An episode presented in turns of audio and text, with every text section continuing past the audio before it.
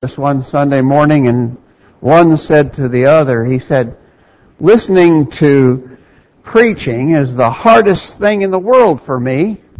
He says, but I understand it's just the price you have to pay for being a Christian. You think he was serious about that? Maybe so. Possibly so. I suppose some people think that is really a chore to listen to preaching. Because sometimes preaching is hard to listen to. Uh, a friend of mine was telling me recently, I'd heard this joke before, but he said it actually happened to him that the, the, the song right before he was to get up and preach his sermon was the old song, Ready to Suffer. And then he had to get up, uh, to preach a lesson. Well, sometimes listening to preaching is hard, and I, I think folks can surely sympathize with, with those who would say so. Uh, a lot of that, I'm convinced, is uh, the preacher's part. And preachers should be ready to accept their part of the blame. Preachers who are not adequately prepared, preachers who have no enthusiasm for their work, preachers who are not dedicated to the important job of preaching the, the unsearchable riches of the Word of God, those preachers can kill any sermon and, and discourage people in the pew who are assigned to listen to sermons. Preachers need to take their work very seriously. Paul instructed Timothy, and Timothy, of course, was an evangelist. But remember the words that he said to, to Timothy in 1 Timothy chapter 4. He encouraged Timothy this way. 1 Timothy chapter 4, beginning verse 13.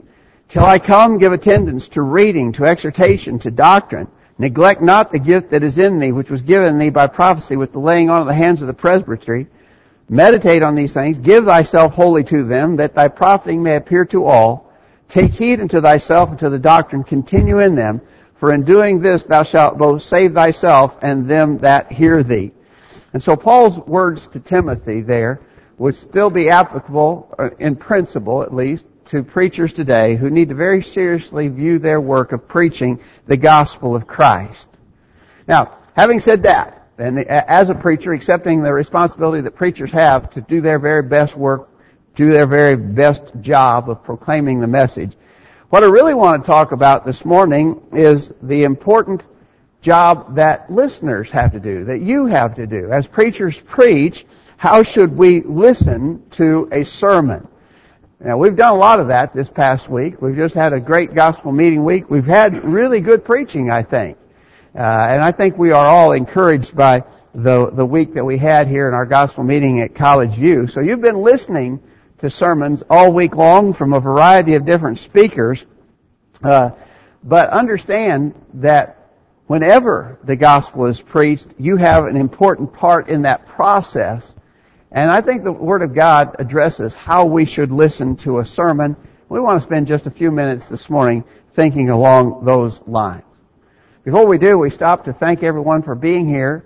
We're very grateful that you've come glad that we can join together. We've been meeting every day this past week with the exception of Saturday night. Uh, and so we've had a lot of chance to be together, worshiping God and studying from His Word, and that's a good thing, and we should be very grateful for it. But this is a good thing on an, another Lord's Day to be able to come together to sing, pray, and study.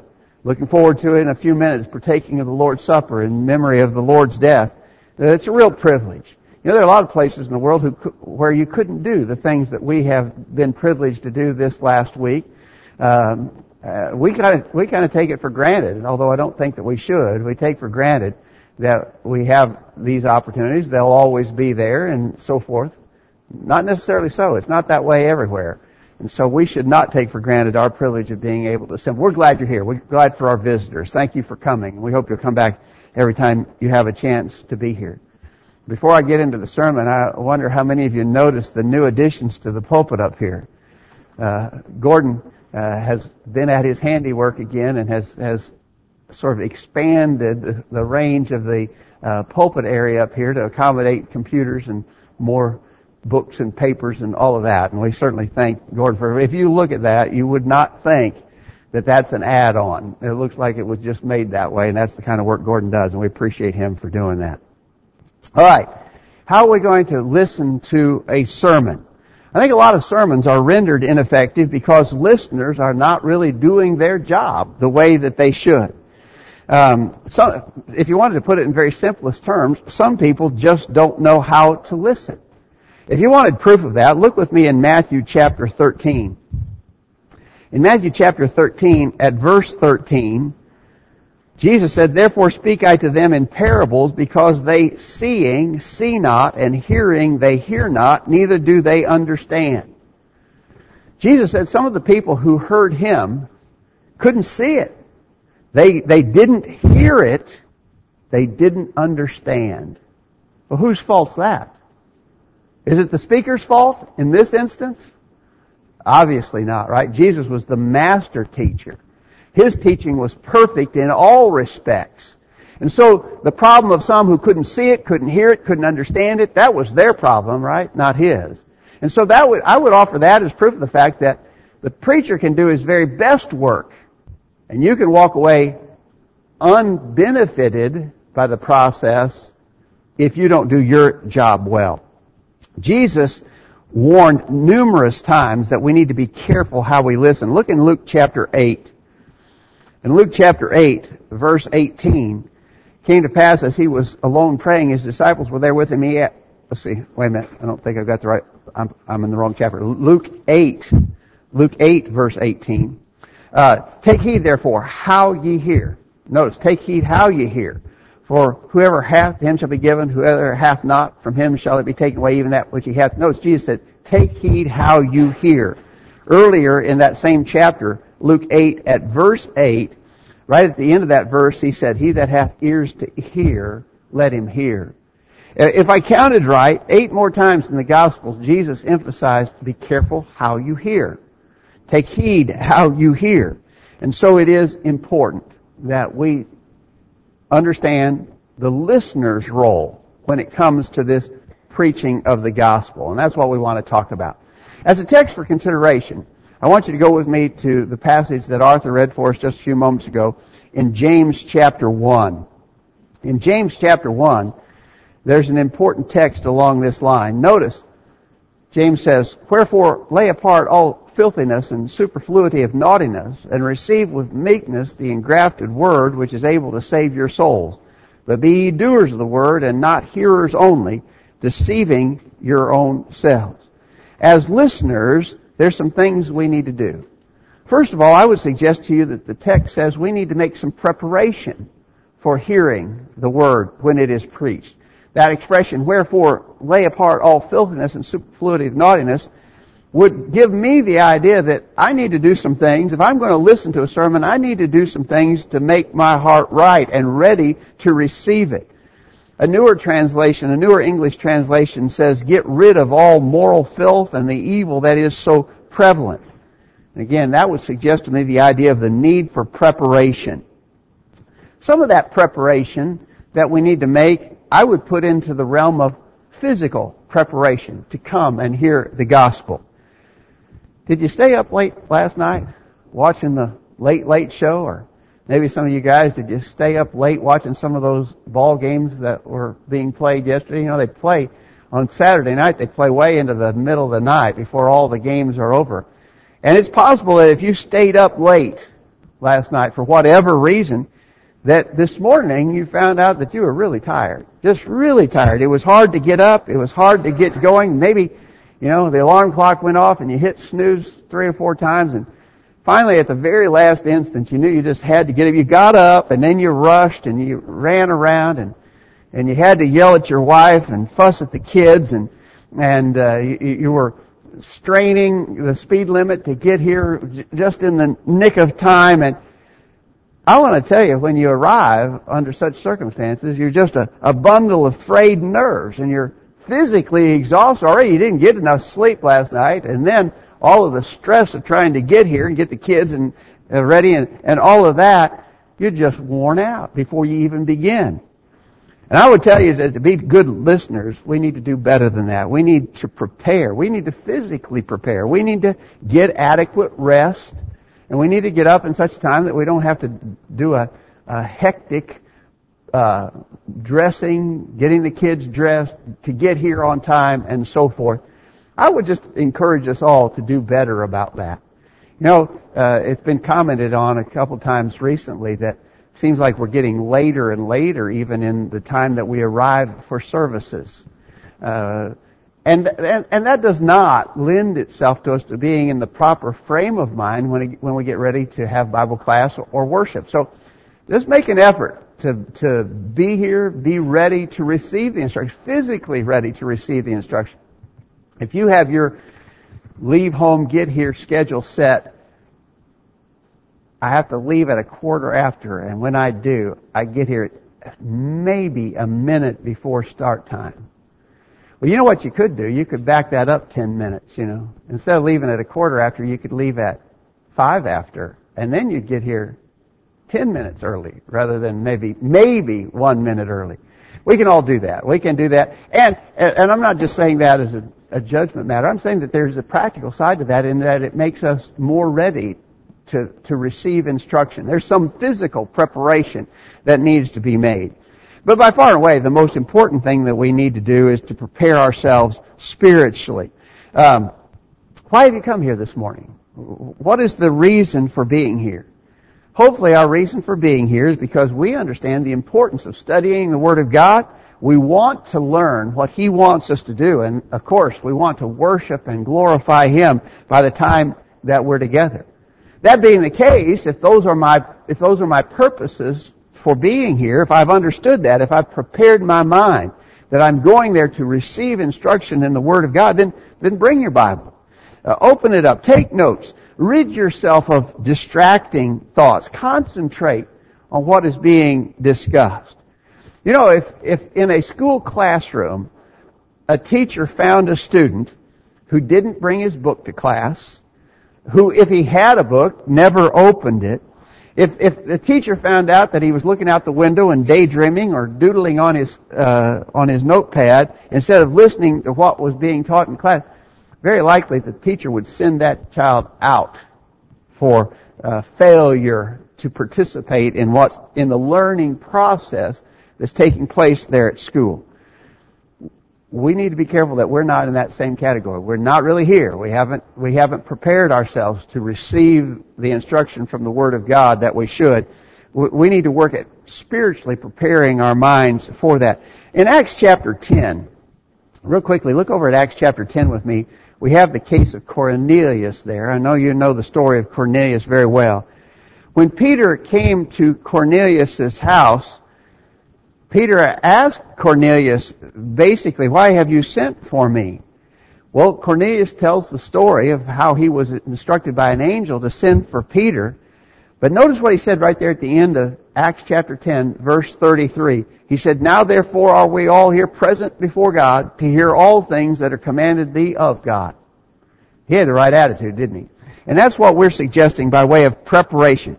Prepare yourself physically and spiritually for this important activity that we're engaging in. So, here in our text from James chapter 1, I, I would suggest in a, in a broad general sort of application of the principle, get your heart ready to receive the instruction.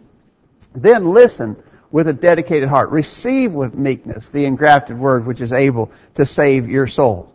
All the preparation in the world will not help if, if we're not ready to receive and put into application the things that we learn. Uh, every once in a while, you hear someone say, well, I just, I just didn't get anything out of that sermon. Well, as we said earlier, it may be that that's the preacher's fault. I, I heard of a story where a, fella asked his friend who'd been to church, he said, what did the preacher preach about? And his friend said, I don't know. He didn't say. Well, that's a problem, right? Uh, if the preacher's sermon is such that you can't even figure out what he was, what, what he was trying to say or what the point was, that's a problem with the preacher. But I think it's often a problem with the listener. If you don't get anything out of the sermon, it may be an indication that you are not listening with a dedicated heart, trying to perceive things that you be able to put into application in your life. You gotta be dedicated. That's what we're saying. You gotta really be dedicated to the value and the importance of what we're doing here. I mentioned a minute ago about the football games, uh, and I know some of you, as I have, have gone to the football games in Knoxville. And, and I'm going to tell you, it's quite a chore to go to a UT football game at Knoxville. Because you've got a, you got a park, and I'm not kidding here, and you guys know it who've been there. You've got to park maybe two or three miles away from the stadium. And you've got to walk all that way through a, just a pack of people. It's a, it's a crush of people. You got to walk. Then you got to sit. You know, and as they keep wanting to make the seating capacity of Neyland Stadium bigger and bigger, they don't add on to Neyland Stadium. They just narrow the seats. you know, well, we need to get another thousand people in here. What we're going to do? Well, we'll shorten the seats up. We'll make, we, instead of giving you 12 inches to sit on, now this year you get 11 and a half inches to sit on, you know. And so you're in there. I mean, you're just literally in there like this. And then it starts to rain. What does everybody do when it starts to rain? They just sit right there. They sit right there in the rain to watch the football. Why on the, why in the world would you go to all that trouble, parking so far away, walking so far, sitting in those cramped conditions, and then it starts to rain on you and you stay there? Why do you do that? Now you're dedicated, right? You're a dedicated volunteers fan. And so you will do it because you're dedicated to what's happening there. Okay. Now what about us? Are we dedicated to what we're doing here? That's the thing, that's, that's the question we're trying to ask. You gotta be dedicated to the importance of this process of teaching and learning the Word of God. Uh, some people, and you know people like this maybe, who, who have learned, who have, have been taught, and maybe have heard who knows how many hundreds of, of lessons and sermons, and maybe sometimes you've known someone who can even recite long sections of scripture, but they've never taken it to heart. They haven't listened in a dedicated fashion with the idea of putting into practice the things that they have learned. Look over in Luke chapter 10. In Luke chapter 10, beginning verse 25, behold a certain lawyer stood up and tempted him saying, Master, what shall I do to inherit eternal life? And he said to him, What is written in the law? How readest thou? And he answering said, Thou shalt love the Lord thy God with all thy heart, with all thy soul, with all thy mind, and with all thy might, with all thy strength, with all thy mind, and thy neighbor as thyself. And he said to him, Thou hast answered right. This do, and thou shalt live. But he, willing to justify himself, said to Jesus, And who is my neighbor? Now, you know that the story of the Good Samaritan goes on thereafter. But think about that lawyer. What was his situation? Well, he'd heard this all before, right? In fact, he heard it so well that when Jesus said, well, how do you read it? He could quote the scriptures to him, right? He could quote the answer to him. Jesus said, well, you're right. That's the right answer. But notice, instead of saying, okay, that's what I'll do, he said, well, let me see if I can justify myself here. I, I got this quibble about who is my neighbor actually. I'm supposed to love my neighbor, but really who is my neighbor? Let's, let's, let's quibble about that for a little while before we, he wasn't ready to, to put into practice what he knew to do. Jesus didn't teach him something he didn't know. He already knew that, but he wasn't willing to practice it. Uh, so that's the idea of listening with dedication. Receive the, with meekness the engrafted word, which is able to save your souls. We need to be like the famous Bereans in Acts chapter 17. In Acts chapter 17, who was the preacher there in Acts chapter 17? Apostle Paul, right? The Apostle Paul was the preacher. What did they do when Paul preached to them? In Acts chapter 17 verse 11, these were more noble than those in Thessalonica in that they received the word with all readiness of mind and searched the scriptures daily whether those things were so. Notice the readiness of mind. They were ready. Now, they, they weren't gullible. They didn't just say, well, because he said so, we're going to do it. They want to make sure it was right. They checked it out. But they had a readiness of mind to apply the things that they were being taught. And that's the way we need to be when we listen to a sermon. So listen, prepare yourself both physically and spiritually, and then listen with a dedicated heart, ready to apply the things that are learned. And finally, let's talk about that application of it. The very famous part of this verse probably the part that we remember best is this last phrase, be ye doers of the word, not hearers only, deceiving your own selves. Now, this picture in mind because I'm going to go to the next set of verses and we're going to leave this chart, but I want you to remember our three simple points for you to walk away with this morning. When you listen to a sermon, listen with preparation, dedication, application. Now, to, to really illustrate this importance of applying what we learn, look at the very next verses, alright? So go to the next verses, beginning in verse 23. For if any man be a hearer of the word and not a doer, he is likened unto a man beholding his natural face in the glass. For he beholdeth himself and goeth his way and straightway forgetteth what manner of man he was. But whoso looketh into the perfect law of liberty and continueth therein, he being not a forgetful hearer, but a doer of the work, this man shall be blessed in his deed. As Arthur pointed out to us earlier, there's our memory verse, verse 25.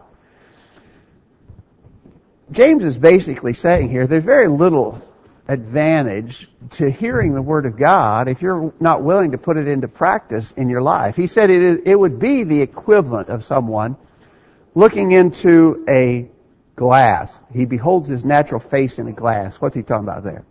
Well, he's talking about a mirror, right? They, they didn't have good mirrors like we have today, but they had things that would reflect their image. And that's what he's talking about here when he says viewing his natural face in a glass. He looks but straightway forgetteth what manner of man he was. The picture that he's painting for us here is, is something that here, 2,000 years later, we're still doing. Did, my guess is if we took a, a survey of, of, hands this morning, how many of you looked into a mirror this morning when you were getting ready to come to church services? Well, we all did, right? You had to look in the mirror, you know, you had to see what you, you look in the mirror and you saw some things that needed changed. Maybe, you know, you needed, you fellas, you needed to shave your face. You ladies fix your makeup. Comb your hair for crying out loud. Comb your hair, right? You got to comb your hair. You've been in the bed all night and your hair is just a mess. Comb your, I saw that. I looked in the mirror and I saw that I needed to fix those things. But then I just turned and walked away. I didn't do anything about what I saw in the mirror. Well, that's senseless, right? That, that, that just that just doesn't make any sense at all. To look in the mirror, see what you need to do to improve your appearance best you can. You know, some of us can't make a whole lot of improvement, we can make a little maybe. Comb the hair. I looked in there and I saw that. I didn't do anything about it. That doesn't even make any sense. Well, that's what he's saying about the Word of God. If I look in the mirror of God's Word and see myself there, and I see my flaws, I see what's wrong, but I just turn and walk away and I don't do anything to change those things that are wrong with me, what's the value of that? In fact, what's the sense of that? If you're not going to do what you learn, what's the sense of that? And so that's what we need to do. When we listen to a sermon, we need to listen with preparation, with a dedicated heart, ready to apply the things that we learn in our daily living. James here, I believe, is giving us inspired advice on listening, how to listen when we're taught the Word of God. And I really believe that if we follow those divine guidelines, it'll improve all the preaching that we hear. No matter who the preacher is. We, we heard a lot of good preaching this week from a lot of different preachers, and it was all good and valuable things to learn. But I tell you what, the preaching is better. No matter who the preacher is, the preaching is better if we hear with the principles in mind that James has set forth in this important text. Um, what about you? How do you listen? Do you listen with that ear toward application? As we're about to sing a song of invitation, we're going to ask the question, have you applied the truth of God's Word in your life? First of all, are you a Christian? If you're not a Christian yet, you need to make that application. You're lost in sin. You're uh, not in a right relationship with God you don't have the hope of heaven and eternity. If that's your case, then you need to remedy that. You do that by applying the truth of the Scripture. Jesus died on the cross, shed His blood there to serve as an atoning sacrifice for sin. And you have the advantage of that in your life if you will hear that truth, believe it, repent of your sins, confess your faith in Jesus, and be baptized for the remission of sins. If you've not done that, we hope you'll make that decision without delay. If you're a Christian already, but you've fallen away from serving your Lord faithfully. We hope you'll come back to Him in repentance, confession, and prayer.